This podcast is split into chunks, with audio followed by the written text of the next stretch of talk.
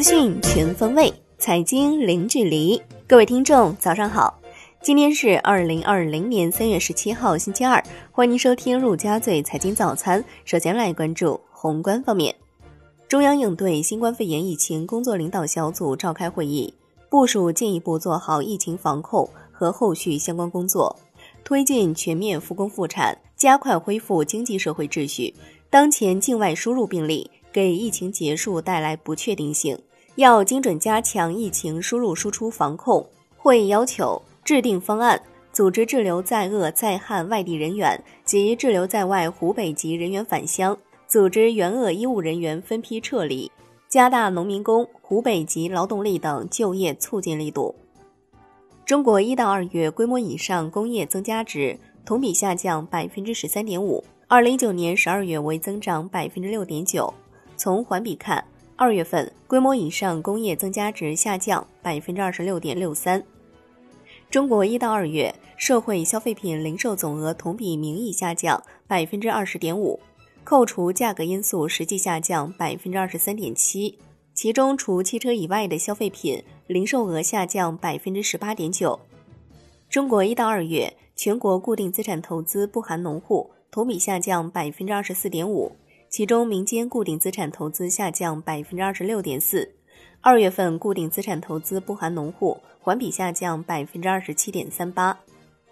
中国一到二月房地产开发投资同比下降百分之十六点三，其中住宅投资七千三百一十八亿元，下降百分之十六。中国一到二月房地产开发投资同比下降百分之十六点三，其中住宅投资七千三百一十八亿元，下降百分之十六。一到二月，商品房销售面积同比下降百分之三十九点九，其中住宅面积下降百分之三十九点二。统计局表示，面对疫情冲击，面对国内外复杂严峻的形势，宏观政策要加大力度，稳健的货币政策要更加注重灵活适度，实施定向降准，引导市场报价利率下行，更好的支持企业的发展，不会搞大水漫灌。更多是精准帮扶。从货币政策角度来看，不会对价格上行带来明显的推动。统计局同时表示，随着国内疫情防控成效显现，复工复产加快推进，疫情的影响二季度会逐渐减弱，二季度比一季度会有明显回升，下半年经济会更加稳健。发改委表示，认清我国经济长期向好的基本面。不能受困于短期变化，要努力保持政策稳定性和连续性，立足二零二零年，谋划“十四五”，放眼二零三五年，花更大力气解决结构性、体制性矛盾，坚决守住不发生系统性风险的底线，筑牢经济长期健康发展基础。发改委修订中央定价目录，定价项目同口径统计缩减近百分之三十。自二零二零年五月一号起施行。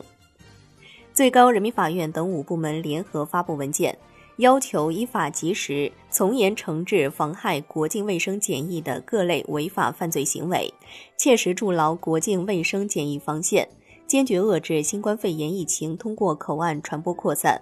文件明确，采取不如实填报健康声明卡等方式隐瞒疫情，以妨害国境卫生检疫罪定罪处罚。上海出台稳外贸十一条，加大对外贸企业融资支持。香港金管局将基准利率下调至百分之零点八六，将逆周期缓冲资本比率由百分之二下调至百分之一。澳门金管局将基本利率下调六十四个基点至百分之零点八六。央行周一开展一千亿元一年期 MLF 操作，中标利率百分之三点一五，当天无逆回购和 MLF 到期。来关注国内股市，A 股进入下降通道，科技股全线重挫，土地流转概念维持强势，绿景控股等近十股涨停。上证指数收盘跌百分之三点四，最终报收在两千七百八十九点二五点。深成指跌百分之五点三四，创业板指跌百分之五点九。两市成交额超九千六百亿元，近两百股跌停。北向资金净流出逾九十八亿元。香港恒生指数收跌百分之四点零三，刷新逾三年新低。国际指数跌百分之四点三八，红筹指数跌百分之四点六，全天大市成交一千五百八十八亿港元。中国台湾加权指数收盘跌百分之四点零六，进入技术性熊市。富时罗素表示，经过审慎评议正反两面的意见之后，决定如期推进三月指数评审决定。新华社发文称，中国经济升级需要更加强健的资本市场，一系列完善中国资本市场基础制度的举措正在加速推进，这将带动资本市场强身健体。央行营业管理部发布公告，北京金融科技创新监管试点第一批创新应用已完成登记，将向用户正式提供服务。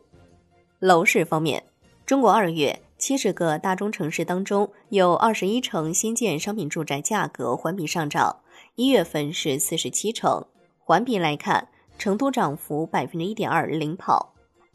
海外方面，世卫组织实时统计数据显示。截至欧洲中部时间十六号十六时，北京时间十六号二十三时，全球新冠肺炎确诊病例累计达到十六万八千零一十九例，死亡病例六千六百一十例，已报告病例的国家和地区达到一百四十八个。美国疾控中心的消息，截至美东时间三月十五号十六时，美国报告新冠肺炎病例三千五百三十六例，前一天是一千六百七十八例，累计死亡病例六十八例。前一天是四十一例。IMF 表示准备好调动一万亿美元贷款能力用于抗击疫情，呼吁全球提供货币、财政和监管支持，为防止疫情对经济造成长期损害，有必要出台额外的财政刺激措施。来关注国际股市，美股收盘再度暴跌。截至收盘，道指跌百分之十二点九三，标普五百指数跌百分之十一点九八，纳指跌百分之十二点三二。欧洲股市收盘跌幅缩窄，欧洲斯托克五十指数收跌百分之五点八五，盘中一度跌超百分之十一。德国 D X 指数跌百分之五点三一，法国 C C 四零指数跌百分之五点七五，英国富时一百指数跌百分之四点零一。芝加哥期权交易所恐慌指数 VIX 收涨百分之四十三，报八十二点六九，创下收盘纪录新高。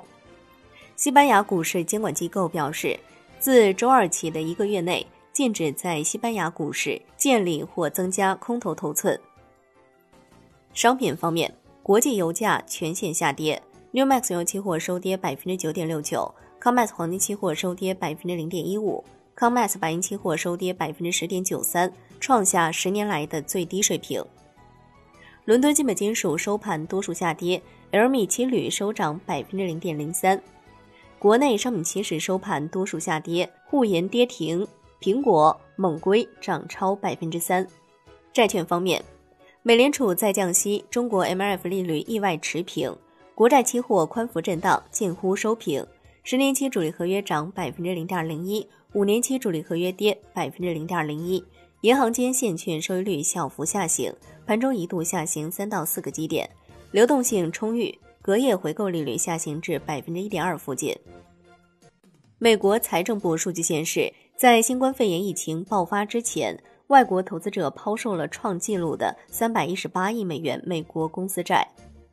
最后来关注外汇方面。周一在人民币对美元十六点三十分收盘价报六点九九七四，人民币对美元真价调升十五个基点，报七点零零一八。好的，以上就是今天陆家嘴财经早餐的精华内容，感谢您的收听，我是夏天，下期再见喽。